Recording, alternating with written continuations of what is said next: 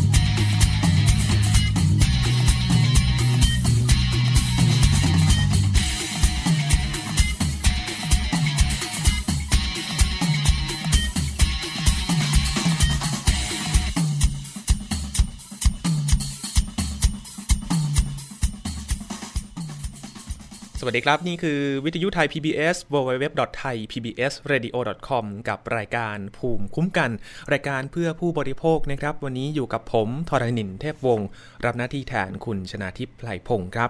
คุณผู้ฟังสามารถติดตามรายการได้หลากหลายช่องทางนะครับ ไม่ว่าจะเป็นทาง www.thaipbsradio.com หรือว่าจะเป็นแอปพลิเคชัน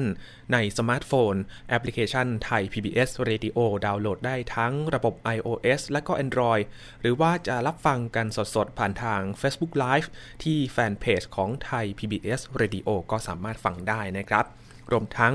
สวัสดีคุณผู้ฟังที่อยู่ต่างจังหวัดนะครับ ไม่ว่าจะเป็นสุพรรณบุรีลำพูน นนทบุรีจังหวัดตราดนะครับรวมถึงสถานีวิทยุในเครือของ R Radio วิทยาลัยอาชีวศึกษา 142 สถานีทั่วประเทศ ยินดีต้อนรับเข้าสู่รายการภูมิคุ้มกันรายการเพื่อผู้บริโภคนะครับ เมื่อวันนี้วันที่ 1 มีนาคมนะครับ เป็นวันมาฆบูชา เป็นวันหยุดสำหรับใครหลาย ๆ คน บางคนก็ไปวัดทำบุญไปท่องเที่ยวพักผ่อนกับครอบครัวนะครับ ในช่วงวันหยุด 1 วัน ก็กลับมาทำงานกันอีกวันหนึ่งนะครับ ก่อนที่จะหยุดในช่วงเสาร์อาทิตย์นี้ ก็เข้าสู่เดือนใหม่กันแล้วนะครับ เดือนมีนาคมเข้าสู่เดือนที่ 3 ของปี 2561 แล้วนะครับเมื่อวันนี้วันมาคบูชาครับถือว่าเป็นวันสำคัญทางพระพุทธศาสนานะครับ เราเลยนำเรื่องที่เกี่ยวข้องกับเรื่องของ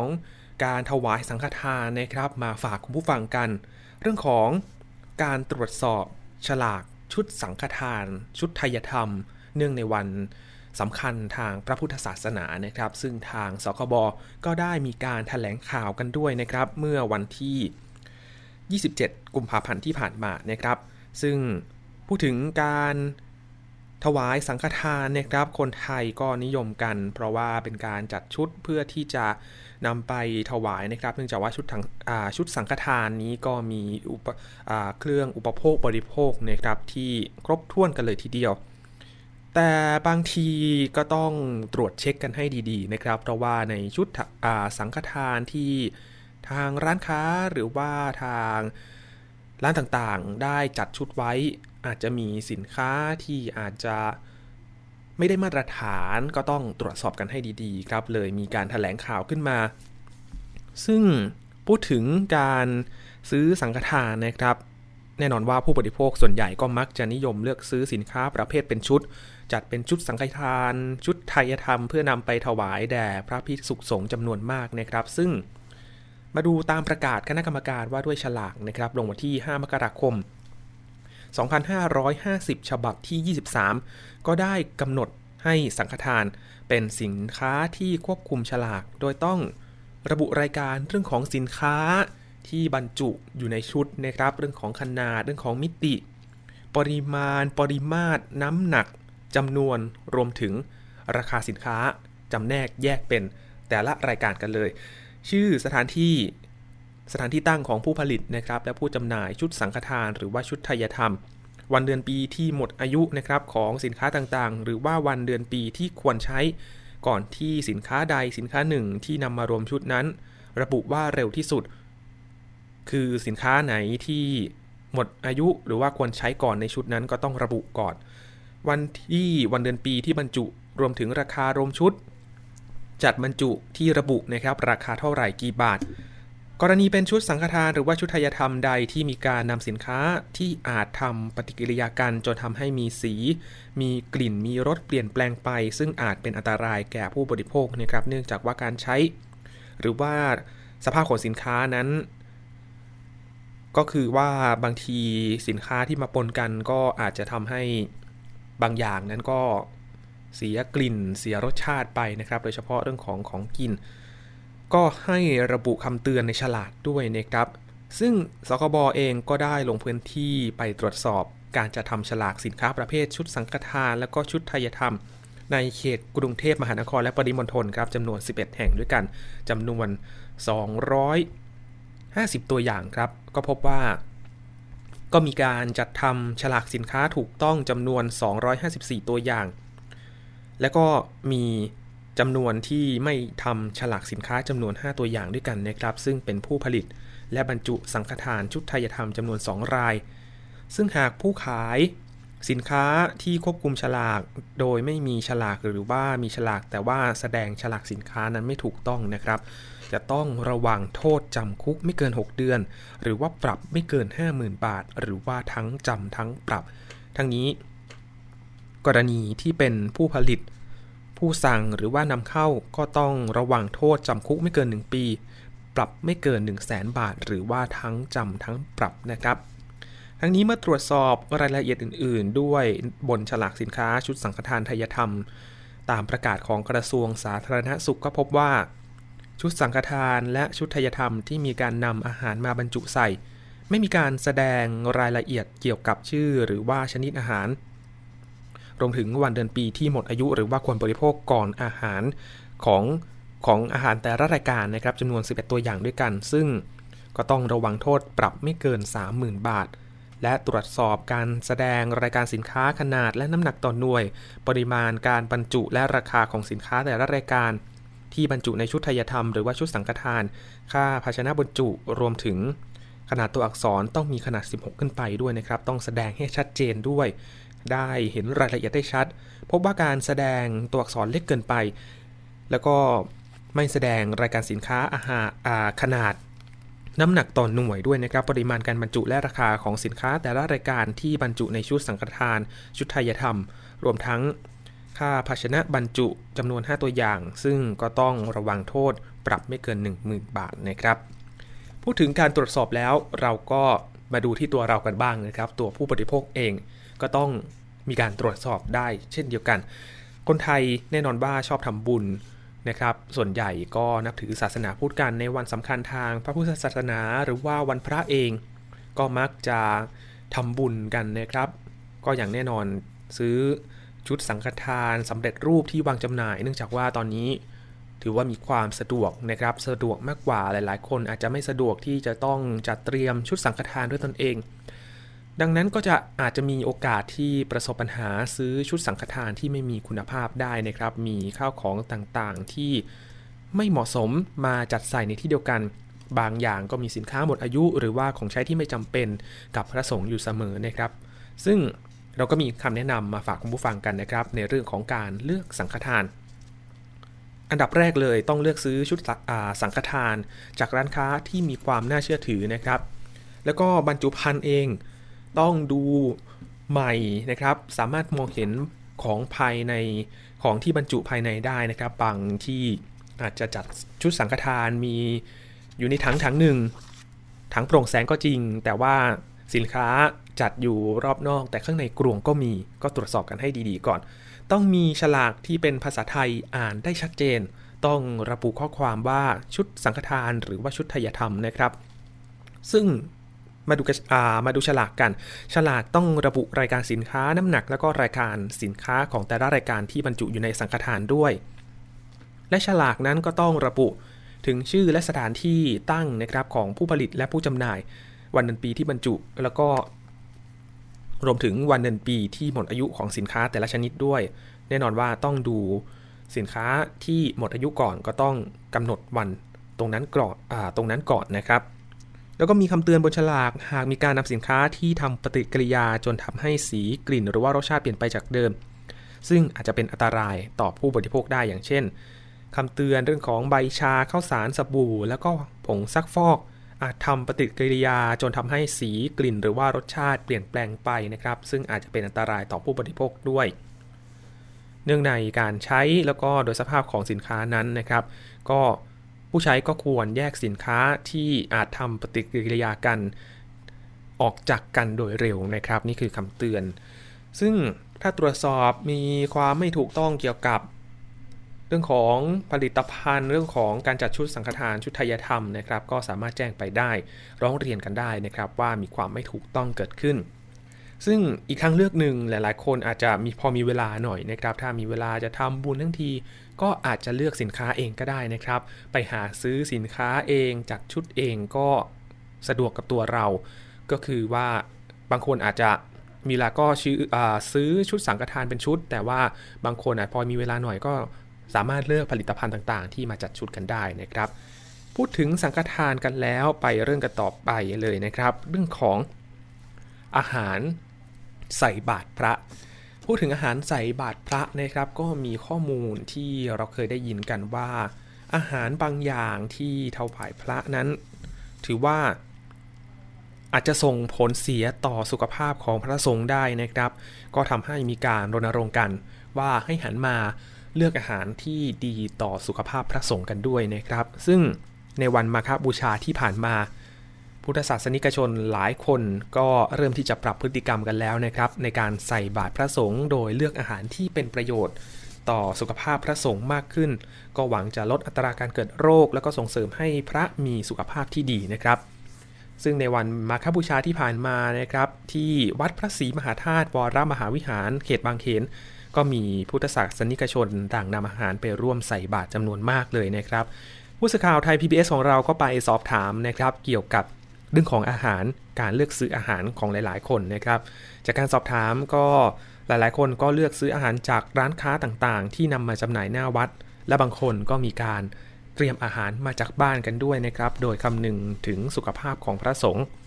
และคุณค่าทางโภชนาการมากขึ้น ก็ต้องเลี่ยงอาหารประเภทรสจัดนะครับ เรื่องของแกงกะทิที่มีไขมันสูง รวมถึงขนมหวาน แต่บ้างก็ ก็มีบ้างนะครับที่นิยมใส่ด้วยอาหารแห้งเนื่องจากว่าเก็บไว้ได้นาน มีข้อมูลจากกรมอนามัยนะครับพบว่าพระอาพาธด้วยโรคไขมันในเลือดสูง โรคความดันโลหิตสูง โรคเบาหวาน โรคไตาวายเรื้อรัง แล้วก็โรคข้อเข่าเสื่อม ซึ่งมีปัจจัยเสี่ยงมาจากการบริโภคอาหารหวานมันเค็มเป็นประจำนะครับ เพราะว่าพระนั้นไม่สามารถเลือกอาหารฉันเองได้นะครับ ต้องฉันตามที่ คารวะตักบาตรหรือว่าถวาย ดังนั้นอาหารจึงไม่หลากหลาย และก็ครบตามโภชนาการนะครับ ซึ่งขณะนี้เองทางกระทรวงสาธารณาสุขก็ร่วมกับวัดต่างๆนะครับ ได้มีการรณรงค์ให้ประชาชนทำอาหารใส่บาตรเองนะครับ แล้วก็หรือว่าถ้าไม่มีเวลาก็ต้องเลือกซื้ออาหารที่เน้นอาหารสุขภาพตามหลักโภชนาการถวายพระแต่พอดีนะครับ เลือกค่านิยมหรือว่าความเชื่อที่ต้องถวายของที่ชอบของดีของอร่อย เพื่อส่งเสริมให้พระมีสุขภาพดีนะครับ ก็ทางที่ดีถ้ามีเวลานะครับ อันนี้ก็เป็นอีกอย่างหนึ่ง ก็ลองทำอาหารถวายพระเองดูนะครับ เพราะว่าก็ถ้าเราเลือกที่จะทำอาหารเองก็สามารถเลือกสรรได้ว่า เราจะทำอาหารที่ดีต่อสุขภาพพระสงฆ์อย่างไรบ้างนะครับนี่คือ 2 เรื่องราวที่นำมาฝากกันในช่วงวันพระที่ผ่านมานะครับ ไม่ใช่เฉพาะวันพระใหญ่เท่านั้นนะครับ วันพระที่ เวียนมาบรรจบกันก็หรือว่าโอกาสไหนที่มีการใส่บาตรถวายสังฆทานนะครับไหว้พระทำบุญกันก็ต้องเลือกสรรดีๆ เพื่อสุขภาพที่ดีต่อพระสงฆ์ด้วยนะครับ แล้วก็รวมถึงสินค้าก็ต้องมีคุณภาพรวมถึงอาหารที่ถวายพระกันด้วยนะครับ คุณผู้ฟังครับในอนาคตข้างหน้านี้ ประเทศไทยจะเข้าสู่สังคมผู้สูงอายุกันแล้วนะครับ ในอีกไม่ถึง 10 ปีข้างหน้านี้ แน่นอนว่าประชากรผู้สูงอายุนี่มีจำนวนมากเลยนะครับ ซึ่ง ไทยตอนนี้มีผู้สูงวัยเกิน 10%ของประชากรทั้งหมดแล้วนะครับ และมีข้อมูลปี 2560 ที่ผ่านมานะครับ พบข้อมูลผู้สูงวัยที่อยู่ในภาวะพึ่งพิง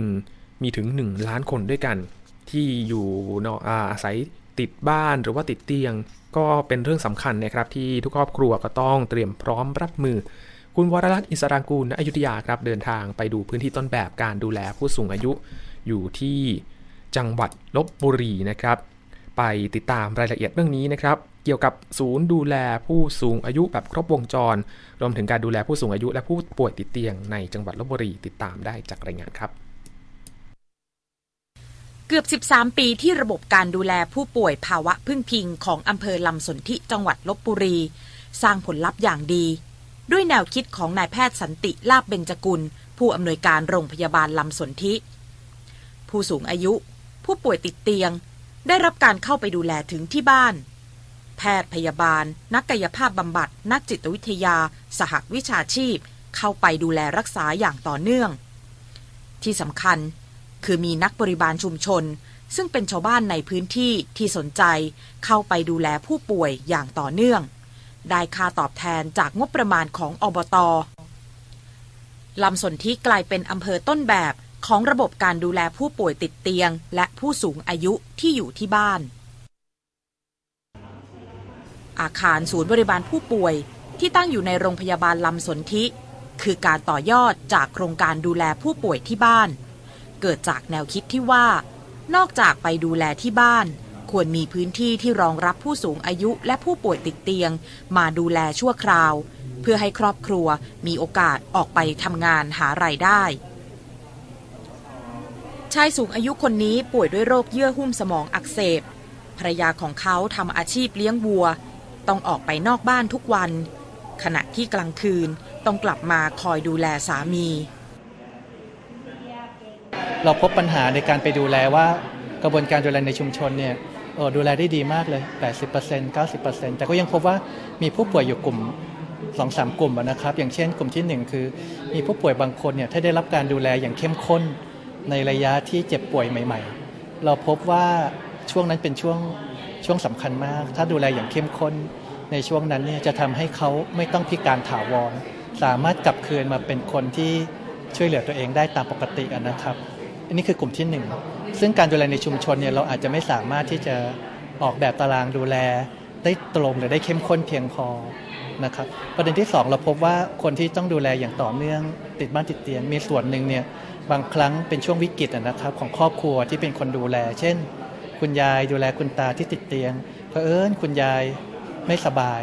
แล้วใครจะดูแลเขาช่วงนั้น หรือบางคนเนี่ยคุณยายต้องดูแลคุณตา เราต้องอยู่ในสภาพแบบนั้นเนี่ยเป็นนับเป็นเดือนเดือนปีปีเราไม่ได้พัก ก็เครียดนะครับทำธุระอะไรก็ไม่ได้ มันก็จะมีช่วงวิกฤตของแต่ละครอบครัว ถ้าช่วงวิกฤตตรงนั้นเนี่ยมีสถานที่ให้เขาได้ได้พักแล้วก็ฟื้นฟูชั่วคราว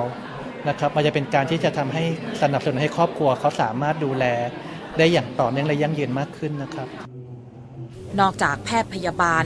ที่นี่ยังมีนักบริบาลซึ่งเป็นคนในชุมชน คอยทำหน้าที่ดูแลผู้ป่วย ทั้งป้อนข้าวทำความสะอาดร่างกาย และคอยพูดคุยกับผู้ป่วย อย่างสมใจ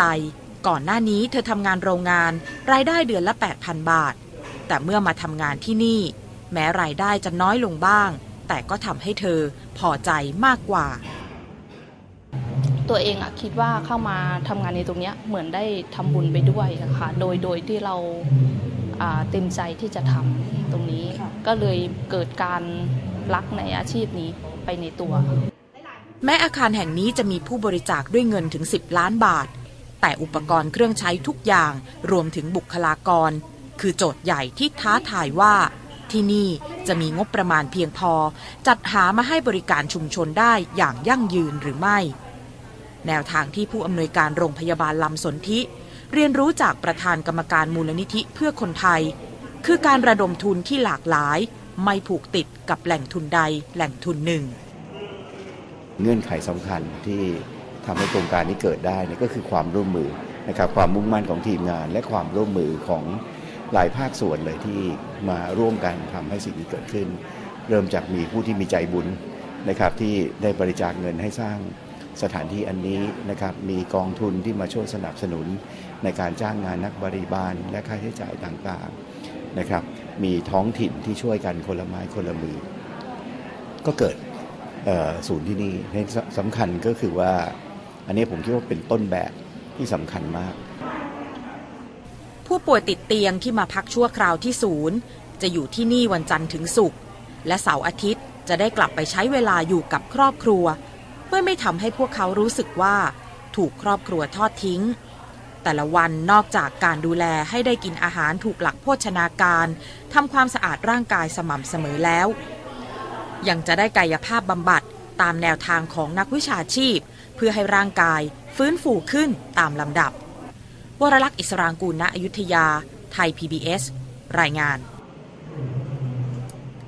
คุณผู้ฟังครับ ช่วงนี้เราพักกันสักครู่นะครับ ช่วงหน้ามาติดตามกันต่อกับรายการภูมิคุ้มกันครับ เกราะป้องกัน เพื่อการเป็นผู้บริโภคที่ฉลาดซื้อ และฉลาดใช้ ในรายการ ภูมิคุ้มกัน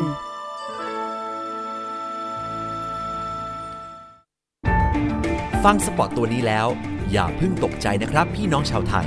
วันนี้ประเทศไทยมีผู้สูงอายุถึง 10 ล้านคนจำนวนผู้สูงอายุจะมีมากกว่าเด็กและวัยรุ่นหนึ่งใน 10 ต้องอยู่ตามลำพัง อายุจะยืนยาว แถมยังเจ็บป่วยและยากจน คุณคงไม่อยากเป็นหนึ่งในนั้นใช่ไหมครับ เตรียมตัวให้พร้อมตั้งแต่วันนี้ หัวใจไม่มีวันชรา ไทย PBS ติดปีกความคิด วันนี้ การดูข่าวของคุณจะไม่ใช่แค่ในทีวีไทย PBS ให้คุณดูข่าวได้หลากหลายช่องทาง ถูกน้ำท่วมเต็มพื้นที่ เว็บไซต์ www.thaipbs.or.th/news Facebook Thai PBS News Twitter @thaipbsnews YouTube Thai PBS News ไหลล้นทะลักเข้ามานะกดติดสนันในการข่าวพร้อมๆกับหน้าจอไร้ขีดจำกัดเรื่องเวลา เข้าถึงรายละเอียดได้มากกว่า ไม่ว่าจะอยู่ณจุดไหน ก็รับรู้ข่าวได้ทันที ดูสดและดูย้อนหลังได้ทุกที่ กับ 4 ช่องทางใหม่ข่าวไทย PBS ข่าวออนไลน์ ชับไว้ในมือคุณ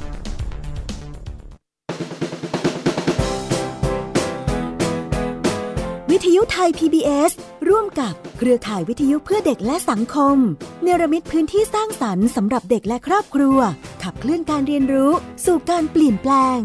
ทุกวันจันทร์ถึงศุกร์ 16 นาฬิกาถึง 18 นาฬิกา ทาง www.thaipbsradio.com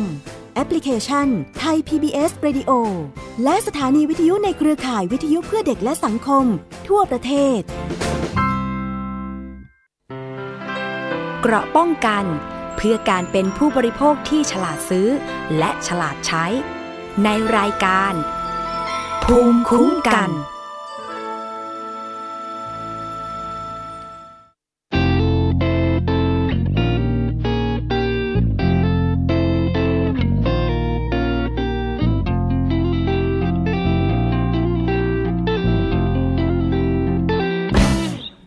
ลางทะเล มีน้ำกับทราย มองไปทางใด ไม่เคยเห็นใครมา ติดเกาะอย่างนี้มานาน บางวันลงน้ำหาปลา จุดไฟต้องหาไม้มาขูดกัน ตกตอนกลางคืน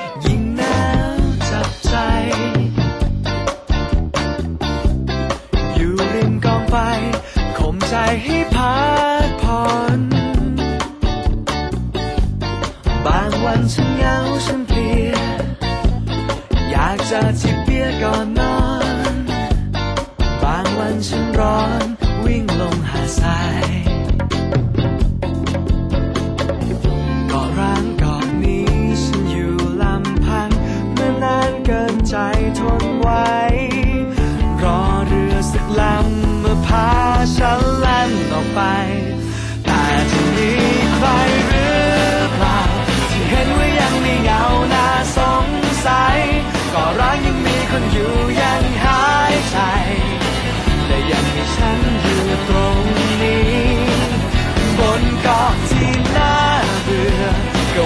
จะมีเรือสักลำไหม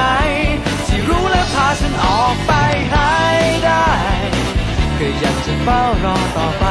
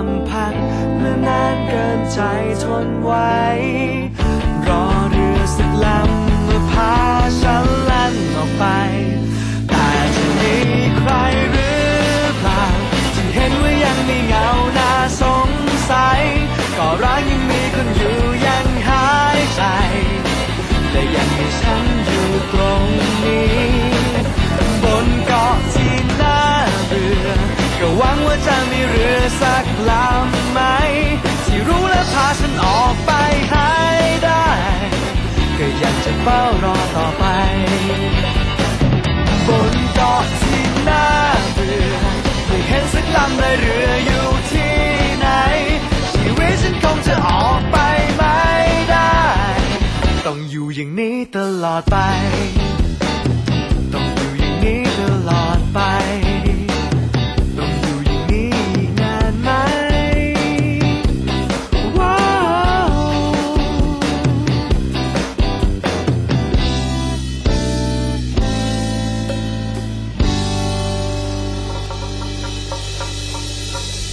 มากันต่อกับรายการภูมิคุ้มกันรายการเพื่อผู้บริโภคนะครับ วันนี้อยู่กับผมทรณินเทพวงศ์รับหน้าที่แทนคุณชนะทิพไพรพงศ์นะครับ ฟังกันได้ที่ไทย PBS radio com และช่องทางต่างๆนะครับรวมถึงสถานีที่เชื่อมโยงสัญญาณของรายการภูมิคุ้มกันไปด้วยนะครับ ไม่ว่าจะเป็นต่างจังหวัด สุพรรณบุรี ลำพูน นนทบุรี จังหวัดตราด รวมถึงสถานีในเครืออาร์เรดิโอ วิทยาลัยอาชีวศึกษา 142 สถานีทั่วประเทศด้วยนะครับ มากันที่เรื่องต่อไปครับ พูดถึงเรื่องของภัยจากสารเคมี อันนี้เป็นเรื่องของสารเคมีกำจัดศัตรูพืชนะครับ มีงานวิจัยจากภาควิชาชีววิทยา คณะวิทยาศาสตร์ จุฬาลงกรณ์มหาวิทยาลัยครับ พบพาราควอดตกค้างในสิ่งแวดล้อม โดยพบพาราควอดปนเปื้อนในกบหนอง ปูนา หอยกาบน้ำจืด รวมถึงปากกระมังด้วยครับ ที่มีค่าสูงกว่าค่ามาตรฐานความปลอดภัยสำหรับอาหารทำให้เกิดอันตรายต่อร่างกายผู้บริโภคได้นะครับ ซึ่งงานวิจัยนี้ดำเนินการเพื่อเฝ้าระวังสารกำจัดศัตรูพืช ในพื้นที่เกษตรกรรม ที่อำเภอเวียงสาจังหวัดน่านครับคุณผู้ฟัง โดยศึกษาสารกำจัดวัชพืชทั้งไกลโฟเซตพาราควอด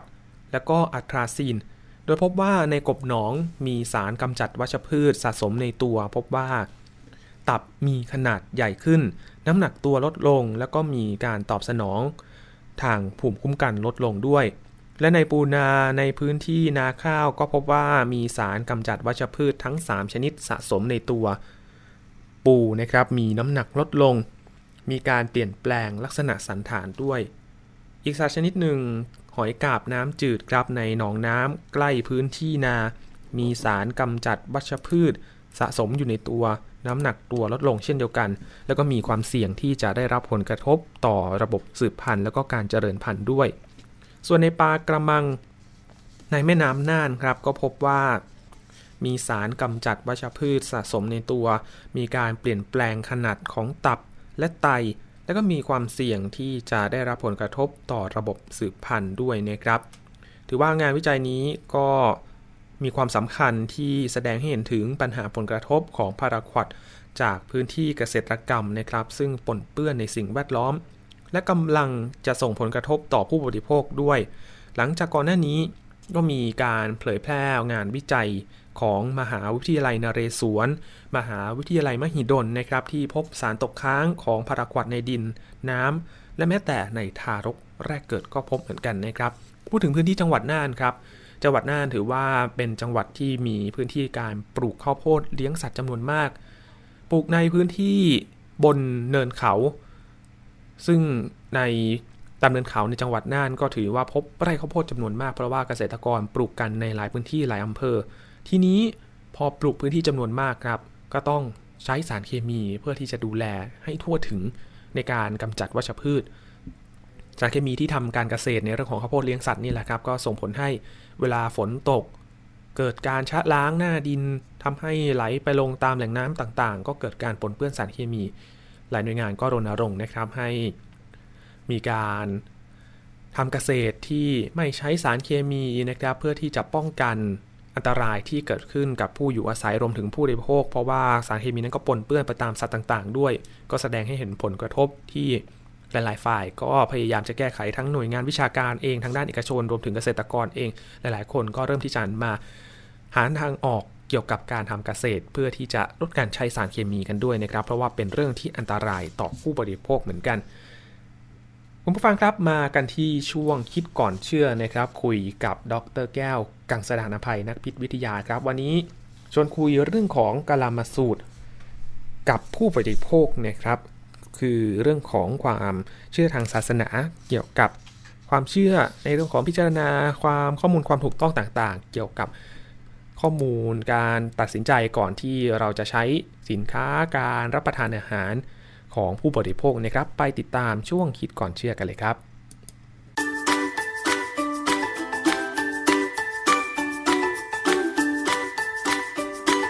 ช่วงคิดก่อนเชื่อ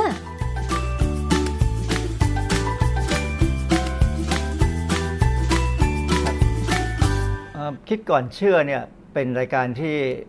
เอาชื่อมาจากกาลามาสูตรของพระพุทธเจ้า เพราะว่าพระพุทธองค์เนี่ย ทรงสอนให้ลูกลูกลูกศิษย์ของท่านเนี่ย เป็นคนที่รอบรอบคอบ คือก่อนที่จะเชื่ออะไรได้ฟังอะไรมาแล้วก่อนเชื่อเนี่ย ก็ควรที่จะคิดว่า เอ๊ะมันมีเหตุมีผลไหมถ้ามีเหตุมีผลว่าควรจะเชื่อถึงจะเชื่อ หรือถ้ามันเหตุผลมันไม่ไม่มีน้ำหนักพอ ก็อย่าไปสนใจมัน ในปัจจุบันเนี่ยเราจะเคยได้ยินฝรั่งเขาพูดเสมอนะฮะว่า think before you believe check before you share ซึ่งมันก็เข้ากับยุคไอ้4.0 อะไรเนี่ยนะที่ว่าคนชอบใช้ Facebook ใช้อะไรต่ออะไร ที่ว่ามีการแชร์กันเพราะฉะนั้นการที่ฝรั่งเขาพูดเนี่ยความจริงก็เป็นหลักเดียวกับกลามาสูตรนี้กลามาสูตรเนี่ยสำคัญอย่างไรกับผู้บริโภค วันนี้เราจะคุยกันเรื่องนี้ครับ ข้อแรกของกาลามสูตรที่พระพุทธเจ้าสอนก็คือว่า อย่าเพิ่งเชื่อโดยฟังตามกันมา ปัจจุบันตอนนี้เรามีปัญหาเรื่อง viral marketing กันค่อนข้างเยอะนะฮะเชื่อบอกว่าไอ้นั่นดีไอ้นี่ดีแล้วก็บอกกันต่อกันไป แล้วพอเราไปเชื่อซื้อของมาแล้วมันไม่ดีจริงอย่างที่เขาว่าอันนี้ผู้บริโภคก็จะเสียเงินฟรีนะฮะเพราะนั้นเรื่องของการบอกและส่วนใหญ่การบอกต่อไปเนี่ยเรื่องข้อมูลมันจะค่อยๆเปลี่ยนไปเปลี่ยนไปค่อยๆเพี้ยนไป ส่วนใหญ่แล้วมักจะ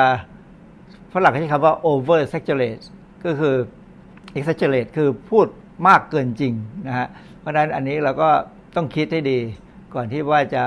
เชื่อสิ่งที่เขาฟังมายิ่งถ้าพูดมาหลายๆปากเนี่ยเป็นเรื่องที่ควรจะต้องคิดให้หนัก มีข้อมูลอันนึงที่เขาแชร์กันในอินเทอร์เน็ตนะครับเกี่ยวกับเรื่องอาหารเขาบอกว่าอาหารเป็นสิ่งแปลกปลอมแบบหนึ่งที่เข้าสู่ร่างกายของเรา คนเราจะมีปฏิกิริยาตอบสนองเรียกว่าภูมิต้านทาน อันนี้ก็แปลกเลยนะฮะอันนี้มันไม่ค่อยตรงกับเรื่องทางวิทยาศาสตร์ที่เรียนมา บางครั้งการตอบสนองนี้จะรุนแรงถึงขั้นช็อก หรือเสียชีวิตได้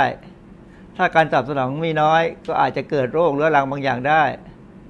เขาถามเขาบอกในในข้อมูลเขาบอกว่าทำไมคนที่เร่ร่อนกินขยะกินเศษอาหารที่บูดเน่าอยู่ในถังขยะ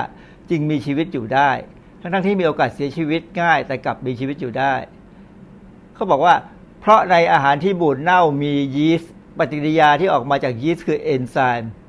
ส่วนคนที่ถูกสอนให้กินสะอาด ปรุงสุก ร่างกายจะแข็งแรงไม่มีโรค แต่ทำไมร่างกายจึงอ่อนแอ ก็เพราะอาหารปรุงสุกไม่มีเอนไซม์อันนี้จะเป็นเรื่องที่เขาพูดเกี่ยวกับเอนไซม์ในอาหาร ซึ่งเดี๋ยวจะมีบางตอนที่เราจะพูดถึงเรื่องนั้น แต่สิ่งที่ผมอยากจะชี้ให้เห็นคือว่าข้อความพวกนี้มีความผิดและความถูกอยู่ในตัวมันเอง มันแสดงว่าคนที่เขาพูดเนี่ยเขาเข้าใจผิดในเรื่องวิทยาศาสตร์พื้นฐานบางเรื่อง อย่างเช่นกรณีเรื่องของอาหารที่บูดเน่าและมียีสต์ปฏิกิริยาที่ออกมาจากยีสต์คือเอนไซม์นี่ประหลาดมาก เราไม่เคยมีการเรียนกันสอนทางด้าน จุลชีววิทยาเรื่องแบบนี้เลย เพราะฉะนั้นถ้าใครเชื่ออันนี้ก็ผมก็คิดว่าคงเข้าใจผิดไปตลอดเลยครับ ข้อที่สองพระพุทธเจ้าสอนว่าอย่าพึ่งเชื่อโดยคิดว่าเป็นของเก่าเล่าสืบสืบกันมา มีข้อมูลในอินเทอร์เน็ตเยอะมากเลยตัวอย่างเช่นที่ผมยกเนี่ยสูตรน้ำสมุนไพรบำรุงไต ดีจนอยากบอกต่อ อาจจะเป็นความหวังดีของคนที่อยากบอกต่อ แต่คนที่อยากบอกต่อ มีความรู้พอไหมที่ว่ามันจริงหรือไม่จริง บางครั้งเราจะเห็นว่ามันมีสูตรอะไรแปลกๆ มันอาจจะได้ผลในบางกรณี แต่อาจจะไม่ได้ผลในบางกรณี และที่สำคัญที่สุดคือบางครั้งเนี่ยสูตรยาน้ำหรือน้ำน้ำยาอะไรต่าง ๆ ที่เป็นมาจากโบราณเนี่ย มันอาจจะได้ผลกับคนบางคนเท่านั้นเอง เพราะว่าคนบางคนมีความเหมาะสมที่จะได้ผล แต่คนบางคนอาจจะไม่เหมาะสมที่จะได้ผล เพราะฉะนั้นก่อนที่จะเชื่อเรื่องแบบนี้ ถึงว่ามันเป็นเรื่องเก่าสืบมันมาเนี่ยเราก็ควรที่จะพิจารณาให้ดีว่ามีคนที่ได้ผลกี่คน และคนที่บอกว่าได้ผลน่ะพอจะเชื่อได้ไหมเขามีผลประโยชน์ทับซ้อนไหมผลประโยชน์ทับซ้อนเนี่ยเป็นเรื่องสำคัญในเรื่องของที่ผู้บริโภคควรจะทราบว่า เวลาใครพูดอะไรให้เราฟังเนี่ย ถ้าเขาเป็นคนที่มีผลประโยชน์ทับซ้อน ต้องระวังว่าเขาจะเอาผลประโยชน์จากเราหรือเปล่ากาลามสูตรข้อที่สามเนี่ยสอนว่าอย่าเพิ่งเชื่อ เพราะเป็นข่าวเล่าข่าวลือ เราจะเห็นว่าในหนังสือพิมพ์ต่างๆเนี่ยจะมีข่าวเช่นตัวอย่างนี้เป็นหนังสือพิมพ์ของฝรั่งเนี่ยเขาบอกว่าความหวังได้มาถึงผู้ชายที่อายุเกิน 40 แล้ว ที่ส่วนมากผู้ใหญ่อายุเกิน 40เนี่ยก็จะมีฮอร์โมนเทสโทสเตอโรนเนี่ยต่ำลง ความหมายของเรื่องนี้ก็คือเขาก็มีการบอกเป็นเชิงว่าเขาวิจัยมาเจอว่ามีอาหารอะไรบางอย่าง หรือมียาอะไรบางอย่างเนี่ยช่วยทำให้ผู้ชายเนี่ยกลับมา คือถ้ามีฮอร์โมนกลับมาได้เนี่ยก็จะมีความเป็นหนุ่มขึ้น อาจจะไม่คือยังไม่ไม่ไม่ไม่พ้นลงพุงมากนัก ผมยังไม่ร่วงไม่ขาว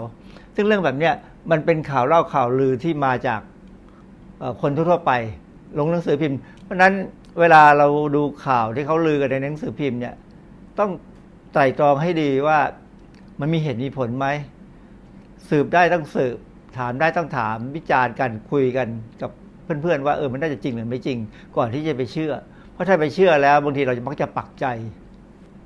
กลามสูตรข้อที่สี่เนี่ยพระพุทธเจ้าพระเจ้าสอนว่าอย่าเพิ่งเชื่อโดยอ้างคัมภีร์หรือตำรา คือไม่ได้หมายความว่าคัมภีร์หรือตำรามันผิด แต่บางคำราคัมภีร์หรือตำราบางอันเนี่ยมันก็ไม่ใช่ของจริง อาจจะมีเขียนผิดผิดถูกๆได้บ้าง ตัวอย่างที่มักจะมีปัญหาคือเรื่องของการเสริมสวยนะฮะผมเลยยกตัวอย่างหนังสือเล่มหนึ่งเกี่ยวกับการเสริมสวยผิวหนังอะไรก็ตามคือเรามีเครื่องสำอางที่ออกมาโฆษณาว่าสามารถจะใช้เครื่องสำอางนั้นเสริมเสริมวิตามินเข้ากับผิวหนัง คือความจริงเนี่ยผิวหนังเราเนี่ยมันเป็นบริเวณที่เรามีไว้เพื่อป้องกันไม่ให้อะไรต่ออะไรเข้าร่างกายเรา แล้วเครื่องสำอางที่มาบอกว่ามี สามารถเอาวิตามินหรือเอาสารอาหารอะไรบางอย่างเข้าในร่างกายได้เนี่ยมันเป็นเรื่องที่น่ากังวลใจ คือถ้าผิวหนังเรายอมให้อะไรต่ออะไรเข้าไปในร่างกายได้ง่ายๆเนี่ยเชื้อโรคหรือสารพิษก็จะเข้าได้ง่ายมาก ซึ่งซึ่งอันนั้นก็แสดงว่าถ้าทำถ้าเป็นจริงคนนั้นคนมีปัญหาแล้วล่ะผิวหนังมีปัญหานะครับข้อแนะนำข้อที่ 5 ตามกรรมสูตรนี่ก็คือ บอกว่าอย่าเพิ่งเชื่อโดยคิดเดาเอาเอง อันนี้เรามีปัญหามากในเมืองไทยนะครับ เรื่องการคิดเดาเอาเองเนี่ยอย่างในผมยกตัวอย่าง เช่นว่า คนอเมริกันเนี่ยชอบกินแฮมเบอร์เกอร์ คนฝรั่งเศสชอบกินขนมปังฝรั่งเศสที่ยาวๆ คนอิตาเลียนชอบกินพิซซ่า คนจีนก็ใช้ตะเกียบคีบอาหาร คนเยอรมันนี่ชอบกินไส้กรอก แล้วการ์ตูนเขาก็ทำออกมาว่า ถ้ากินแฮมเบอร์เกอร์ก็ต้องอ้วน กินขนมปังฝรั่งเศสก็ต้องผอม เพราะฉะนั้นอันนี้มันเป็นลักษณะที่เป็นตัวอย่างที่บอกว่าคิดเดาเองว่าถ้าอย่างนั้นต้องเป็นอย่างนี้อย่างนี้ต้องเป็นอย่างนั้น ซึ่งอันนี้เป็นเรื่องที่น่าน่าระวังมากที่สุด เพราะว่า คิดเดาเองคิดไปคิดมาคิดจนคิดว่ามันใช่ มีหลาย ๆ คนที่เป็นแม้กระทั่งเป็นนักวิชาการ คิดเรื่องนู้นคิดเรื่องนี้แล้วก็เดาเองว่าเออมันน่าจะใช่อย่างที่เราคิด ซึ่งอันนี้เป็นเรื่องที่อันตราย เพราะว่าบางครั้งเนี่ยเราคิดเดาแล้วมันผิด มันก็เลยกลายเป็นเอาไปสอนเขาผิดผิดกลามาสูตรข้อที่หกพระพุทธเจ้าสอนว่า อย่าเพิ่งเชื่อโดยการคิดคาดคะเนหรืออนุมานเอา อันนี้ตัวอย่างที่ผมคิดว่าน่าจะใช่ก็คือว่า เราคิดว่าถ้ากินน้อย มันควรจะต้องผอม แต่ในความเป็นจริงแล้วกินน้อย บางคนก็ยังอ้วนอยู่ หรือบางคนกินมาก ก็ยังไม่อ้วน ยังผอมอยู่นั่นแหละเเรื่องการกินให้อ้วนหรือผอมเนี่ยคือพื้นฐานคือกินมากอ้วน กินน้อยไม่อ้วน แต่จริง ๆ แล้วมันมีอีกปัจจัยหนึ่งคือพันธุกรรมเป็นตัวมากำหนดมาช่วยมามามีอิทธิพลด้วย เพราะว่าพันธุกรรมเนี่ย เป็นตัวกำหนดเกี่ยวกับการย่อยอาหาร การดูดซึมอาหาร หลายๆคนเนี่ยกินไม่มาก แต่ดูดซึมอาหารดีมากๆเลย ก็เลยทำให้ไอ้ที่ว่ากินไม่มากเลยทำให้อ้วนได้ แต่บางคนเนี่ยกินเท่าไหร่ก็ไม่อ้วนเพราะอาจจะเป็นเพราะว่าเขามีปัญหาเรื่องการย่อยอาหารหรือการดูดซึมอาหารไม่ดีก็เลยเลยมีความสามารถสามารถที่จะสนุกได้กับการกิน แต่ในอนาคตพอเขาอายุมากมากเข้า การที่ระบบการดูดซึมหรือเผาผลาญอาหารไม่ดี เขาก็จะอยู่ไม่ได้เหมือนกัน ร่างกายก็จะค่อยๆ ถดถอยไปเร็วกว่าคนที่กินแล้วดูดซึมดีกว่าที่ซ้ำนะครับ เพราะฉะนั้นสุดท้ายเนี่ยคือในข้อนี้ก็จะสอนว่า อย่าพึ่งไปเชื่อโดยคิดว่าคาดคะเนหรืออนุมานให้พยายามตั้งหลักดูก่อนที่ว่าสิ่งที่มันกำลังอยู่ตรงหน้าเราเนี่ย มันจะมีผลเป็นยังไง อาจจะต้องดูแม้กระทั่งดูข่าวดูทีวีอะไรก็ตามเนี่ยขอให้ตั้งใจดูจนจบว่ามันจะออกมายังไง เช่น ครเป็นเจ้าของหวย ซึ่งวันที่ 28 ก็จะรู้แล้วนะครับ ข้อที่ 7 นี่พระเจ้าสอนว่าอย่าพิ่งเชื่อโดยตรึกเอาตามอาการที่ปรากฏ ผมก็มองว่าเราค่อนข้างมีปัญหาตรงนี้อยู่เหมือนกัน เช่น ถ้ามีคนใน Facebook บอกว่ามีร้านอาหารอร่อยนะที่นครนายกแล้วก็มีรูปให้ดู แล้วก็มองว่าเออรูปนี่มันน่าจะอร่อยนะเพราะเราเคยกินแบบนี้แล้วมันน่าจะอร่อย แต่ความจริงเมื่อเราไปกินจริง ๆ แล้วเราอาจจะมีความรู้สึกว่าไม่น่าเลย กินแถวบ้านดีกว่า ไม่ทำไมต้องไปไกลถึงจังหวัดอื่น อันนี้ก็เป็นเป็นเป็นเป็นแบบที่คนไทยมักจะเจอว่า เออก็เสียเงินครั้งเดียว แล้วเราก็เสียเงินครั้งเดียวค่อนข้างบ่อยนะครับ ในเรื่องของการกินหรือการซื้อสินค้าหรืออะไรก็ตาม แต่ว่าพูดง่ายๆว่าอย่าพึ่งเชื่อโดยจึกเอาตามอาการที่ปรปรากฏ การสิ่งซื้อของออนไลน์เนี่ยจะเป็นตัวปัญหามากเลย ที่ว่าสินค้านี่ดูดีดี แต่ปรากฏว่าไอ้ที่ส่งมาถึงบ้านเราเนี่ยมันไม่ดีตามที่เห็นเลยนะครับข้อที่8นี่สอนว่าอย่าพึ่งเชื่อว่าต้องกับรัฐทิของตนหมายความว่า พอเราได้ยินข้อมูลแล้วเราไม่ว่าเออมันใช่นี่เหมือนกับที่เราคิด แล้วเลยเชื่อเลย ตัวอย่างคืออย่างอย่างเว็บหนึ่งเขามีข้อมูลบอกว่า 10 สุดยอดอาหารเพิ่มพลังเซ็กซ์ซูซ่าอันนี้ผู้ชายมักจะมีความรู้สึกว่าไอ้กินหอยนางรมเนี่ยมันต้องสู้ซ่าจริงเพราะถูกสอนมาถูกเราเชื่อแล้วเพราะฉะนั้นความจริงแล้ว หอยนางรมหรือแม้กระทั่งแตงโมแตงโมเนี่ยมันมีสารตัวหนึ่งเป็นกรดอะมิโนประหลาดประหลาดตัวหนึ่งซึ่งเขาบอกว่ามันมันช่วยขยายหลอดเลือด การขยายหลอดเลือดเนี่ยก็จะเป็นตัวทำให้มีเลือดไปเลี้ยงที่อวัยวะเพศเราได้ทำให้อวัยวะเพศนี่แข็งแรงดูมีนะมีดูทำงานได้ดี แต่ความจริงแล้วโดยสรุปเนี่ยเมื่อเข้ามาคำนวณแล้วว่า จะต้องกินแตงโมเท่าไหร่ ถึงจะสามารถทำให้กลับมาสุดยอดปึงปังได้ กลายว่าต้องกินแตงโมเป็นเข่ง ซึ่งถ้ากินแตงโมเป็นเข่งเนี่ยก็สุดท้ายก็มันก็จบทำอะไรไม่ได้แล้ว เพราะมันอิ่มเกินไปนะฮะเพราะฉะนั้นอย่าเพิ่งเชื่ออะไรที่เขาบอกมา เช่นกินหอยนางรมหรือกินแตงโมแล้วนี่จะทำให้ดูดีนะดูแข็งแรงเพราะนั้นก็ถ้าคนที่เชื่อเนี่ยก็เป็นเพราะเชื่อมาก่อนนะฮะมันเป็นไปตามที่ตนคิดว่าเชื่อ ก็อันนี้ก็ต้องระวังนิดนึงเพราะว่ามีการหลอกลวงเรื่องยา หรือว่าเป็นอาหารเสริมที่บอกว่าอาหารเสริมทางเพศ ซึ่งมีหลายคนเชื่อกันนะ แล้วก็ซื้อมากินแล้วก็ไม่ได้อย่างที่ต้องการหรอกครับ ข้อ 9 จะพระพุทธเจ้าท่านสอนว่า อย่าเพิ่งเชื่อว่าผู้พูดควรเชื่อได้ คือบางทีเนี่ยคนที่พูดเนี่ยเป็นคนที่ระดับโลกเลยอย่างผมยกตัวอย่างนี่เป็นเป็นหนังสือที่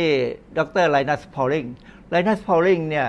เป็นนักวิทยาศาสตร์ที่ เก่งมาก ๆ คนหนึ่งเลย เป็นได้ Nobel Prize สองสองสาขา สาขาแรกคือเคมี ซึ่งเป็นเขาเขาเป็นนักเคมี ส่วนสาขาที่สองถ้าจำไม่ผิดนี่เป็นทางด้านเกี่ยวกับสันติภาพนะฮะไลนัสพอลลิงเนี่ยเป็นคนที่เชื่อว่าวิตามินซีเนี่ยป้องกันป้องกันหวัดได้ ถ้ากินเยอะ ๆ ซึ่งเยอะๆของเขาเนี่ยคือกินเป็นพันมิลลิกรัม หรือ 2,000 มิลลิกรัม ในขณะที่ร่างกายเราต้องการประมาณแค่ 60 มิลลิกรัม ก็พอแล้ว คือสมัยก่อนคือมันสมัยของไลนัสพาวลิงเนี่ยคือประมาณ 1,970 กว่าๆเนี่ยสมัยนั้นเรายังไม่ค่อยได้คิดถึงเรื่องว่าการกินอะไรมากเกินไปจะมีอันตราย แต่ปัจจุบันนี้อย่างกรณีของวิตามินซีเนี่ยเเริ่มมีคนสงสัยแล้วว่าถ้ากินมากเกินไปเป็น 2,000-3,000 มิลลิกรัมเนี่ยอาจจะเกิดนิ่วในไตได้เหมือนกันนะฮะอันนี้ก็เริ่มจะมีปัญหา เพราะนั้น ถ้าได้รับข้อมูลเชื่ออลักษณะของการกินวิตามินเยอะๆเนี่ยเราใช้คำว่าเมกะโดสเมกะคือเป็นล้าน คือโดสที่สูงมากๆ ซึ่งถามว่าโดสแบบนี้มนุษย์ธรรมดากินไหมไม่ได้กิน แต่ว่าปัจจุบันนี้มีการขายผลิตภัณฑ์เสริมอาหารพวกวิตามินเนี่ยที่สอนให้เรากินเป็นระดับสูงๆ โดยที่ไม่ได้มองว่าคือไปเชื่อว่าวิตามินซีละลายน้ำมันจะไม่เป็นอันตรายเพราะขับออกได้ แต่การขับออกทางไตเนี่ยก็ทำให้ไตทำงานหนัก ไม่ไม่ใช่ว่าไตจะสบายนะฮะดังนั้นสุดท้ายแล้วเนี่ย ถ้าเรื่องแบบนี้ก็พยายามต้องหาข้อมูลถามผู้รู้หรือว่าหาเอกสารมาอ่านว่า แล้วมันจริงไหม ซึ่งปรากฏว่าสุดท้ายเนี่ยเรื่องของวิตามินซีกับการป้องกันหวัดเนี่ยค่อนข้างมีปัญหา ข้อสิบนี้เป็นเรื่องสำคัญมากเลย เพราะว่าเขาบอกว่าอย่าเพิ่งเชื่อ เพราะเห็นว่าผู้พูดเป็นครูของเรา สรุปคนก็เลยถามตอบว่า แล้วพระพุทธเจ้าพูดดีเชื่อได้ไหมพระพุทธเจ้า ท่านก็ตอบเป็นเชิงว่า ก็ให้คิดก่อน แล้วค่อยเชื่อ เพราะว่าไม่ครูในทั่วๆไปเนี่ยสำหรับความรู้สึกของผมเนี่ย ครูเนี่ยบางทีก็รับข้อมูลมาบางทีก็พลาดก็ผิดได้ ไม่เพราะคนทุกคนทุกคนเนี่ยมันมีความความโอกาสที่จะพลาดได้ และบางครั้งเนี่ย ข้อมูลมันเปลี่ยนเร็วมาก เมื่อมันเปลี่ยนไป ก็ต้องยอมรับว่ามันมีเปลี่ยนในสิ่งที่พูดมาแต่แรกเนี่ยอาจจะผิด แล้วปัจจุบันปัจจุบันนี้เราไปเจอปัญหาว่า ครูบางคนก็ขายผลิตภัณฑ์เสริมอาหารในเมื่อตัวเองสอนว่าไม่ควรจะกินผลิตภัณฑ์เสริมอาหาร ควรจะกินอาหารให้ครบห้าหมู่ แต่สุดท้ายครูก็เป็นคนขายของซะเอง อันนี้ก็เลยกลายเป็นปัญหาว่า อย่าเพิ่งเชื่ออะไรที่ครูมาพูดนะ ให้คิดให้ดีก่อน คือถ้าเราคิดให้ดีก่อนแล้วเนี่ย เราก็จะได้ พบว่าอย่าเพิ่งเชื่อต้องพิจารณาดูเสียก่อน แล้วจึงค่อยเชื่อ อันนี้ถ้าทำได้อย่างนี้ โอกาสพลาดที่จะถูกใครมาหลอก ก็จะลดลง แต่โอกาสเจอมันก็คงมีบ้างเพราะนั้นก็ต้องระวังสุดท้ายก็คือต้องพยายามคบคนดีๆไว้ โดยสรุปแล้วเนี่ยพระพุทธเจ้าก็สอนว่าให้คิดก่อน แล้วก็ถ้าคิดแล้ว ความเชื่อนั้นแล้วมันเป็นผลประโยชน์ของของเราหรือของสังคมเนี่ยก็ก็คงเชื่อ แต่ถ้าคิดแล้วมันไม่น่าจะเชื่อเลย แล้วมันก็ไม่ได้มีประโยชน์กับร่างกับตัวเราคน คนที่จะต้องเชื่อแล้วก็หรือว่ามีไม่มีประโยชน์กับสังคมหรือครอบครัวเนี่ยก็ตัดข้อมูลพวกนั้นทิ้งไป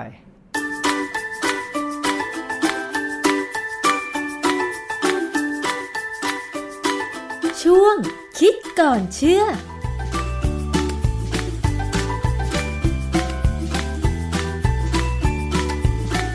ก็ถือว่าเป็นที่มาของช่วงคิดก่อนเชื่อเลยก็ว่าได้นะครับ เพราะว่าเวลาเราจะ เลือกซื้อเลือกใช้อะไรบางอย่างก็ต้องตรวจสอบให้ดีๆ ก่อน โดยเฉพาะในช่วงนี้ในยุคนี้นะครับ เรื่องของโซเชียลมีเดียก็สำคัญมากๆ มีการโฆษณาขายของขายสินค้าต่างๆ เต็มหน้า Facebook เลยนะครับ ไม่ว่าจะเป็น Facebook Instagram หรือว่า Twitter สื่อโซเชียลมีเดียต่างๆ การเลือกซื้อต่างๆ โดยเฉพาะใครที่ซื้อของออนไลน์ก็ต้องพิจารณาดีๆ หรือว่า บางคนอยากจะตัดสินใจซื้อผลิตภัณฑ์ ซื้อของกินของใช้ต่างๆ อาจจะดูข้อมูลทางออนไลน์นะครับ เพราะฉะนั้นตรวจสอบข้อมูลให้ดีๆ ก่อน คิดดีๆ ก่อนที่จะเชื่อก่อนที่จะเลือกซื้อเลือกใช้สำหรับการบริโภคสินค้าและก็บริการต่างๆนะครับปิดท้ายกันอีกสักเรื่องหนึ่งครับเรื่องของความปลอดภัยในชีวิตและทรัพย์สินก็สำคัญเหมือนกันนะครับ โดยเฉพาะการใช้อุปกรณ์ไฟฟ้า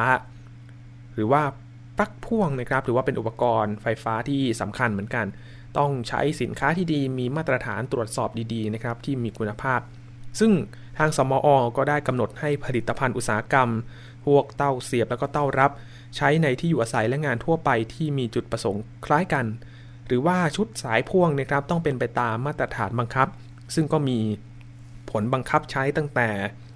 วันที่ 24 กุมภาพันธ์ที่ผ่านมาแล้วนะครับ ซึ่งเรื่องนี้เป็นเรื่องใกล้ตัวมากนะครับคุณผู้ฟัง ซึ่งสมอก็บอกว่าจะตรวจเข้มงวด ตรวจตราโดยเฉพาะร้านค้าที่ขายสินค้าราคาถูกครับ ซึ่งถูกและดีไม่ใช่ไม่มีนะครับ แต่ว่าถูกแล้วก็ต้องมีคุณภาพด้วย ซึ่งต่อไปนี้ชุดสายพ่วงปลั๊กพ่วงต่างๆ ที่ขายอยู่ตามท้องตลาดต้องมีมาตรฐานอุตสาหกรรมครับ ซึ่งเกือบทุกบ้านต้องมีใช้แน่นอน ปลั๊กไฟ ปลั๊กพ่วงแบบนี้นะครับ แต่ต่อไปนี้คุณผู้ฟังจะต้องสังเกตซื้อให้ดีๆนะครับ ปลั๊กไฟที่ซื้อจะต้องมีมาตรฐานอุตสาหกรรม ก็คือมีตรามอกคือตรามอก2432ขีด2555 นะครับ อีกครั้งหนึ่งตรามอก2432ขีด2555 ซึ่งฝั่งของผู้ประกอบการเมื่อสมอมีมาตรฐานบังคับ แบบนี้แล้วผู้ทำผู้นำเข้าก็จะต้องขออนุญาต แล้วก็ทำนำเข้าผลิตภัณฑ์ปลั๊กพ่วงที่เป็นตามมาตรฐานเท่านั้น ไม่ใช่แค่ผู้ผลิตเท่านั้นนะครับ ผู้ขายก็จะต้องขายปลั๊กที่มีตราสมอเท่านั้น ซึ่งทางสมอก็ระบุว่าเพื่อความปลอดภัยในชีวิตและทรัพย์สินของประชาชน ก็จะลงพื้นที่ตรวจสอบร้านค้าของราคาถูก แล้วก็สุ่มตรวจเข้มงวด ถ้าหากร้านไหนสงสัยว่ามีของอสงสัยว่าของที่มีอยู่ได้มาตรฐานหรือไม่นะครับ สมอก็เปิดทางให้ร้านสอบถามได้เลย แบบนี้ก็จะดีต่อร้านเองนะครับ เพราะว่าสมอเวลามาตรวจจับก็จะได้ไม่ต้องมีความผิด แล้วก็โดยอายัดสินค้านะครับ ซึ่งที่สำคัญดีต่อผู้บริโภคด้วยนะครับ แต่ร้านค้าปลายทางสมอ ก็ระบุว่าต้นทาง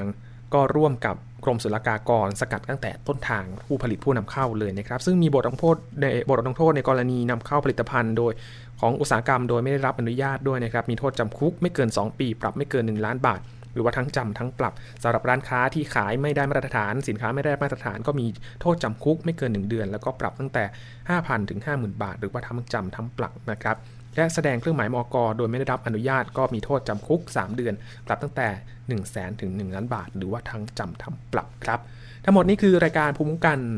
ประจำวันนี้นะครับ ติดตามรายการย้อนหลังก็ได้ที่ www.thaipbsradio.com ช่วงนี้ผมทอรันยินเทพวงศ์ขอบพระคุณสำหรับการติดตามรับฟังครับ สวัสดีครับ เกราะป้องกัน เพื่อการเป็นผู้บริโภคที่ฉลาดซื้อ และฉลาดใช้ ในรายการ ภูมิคุ้มกัน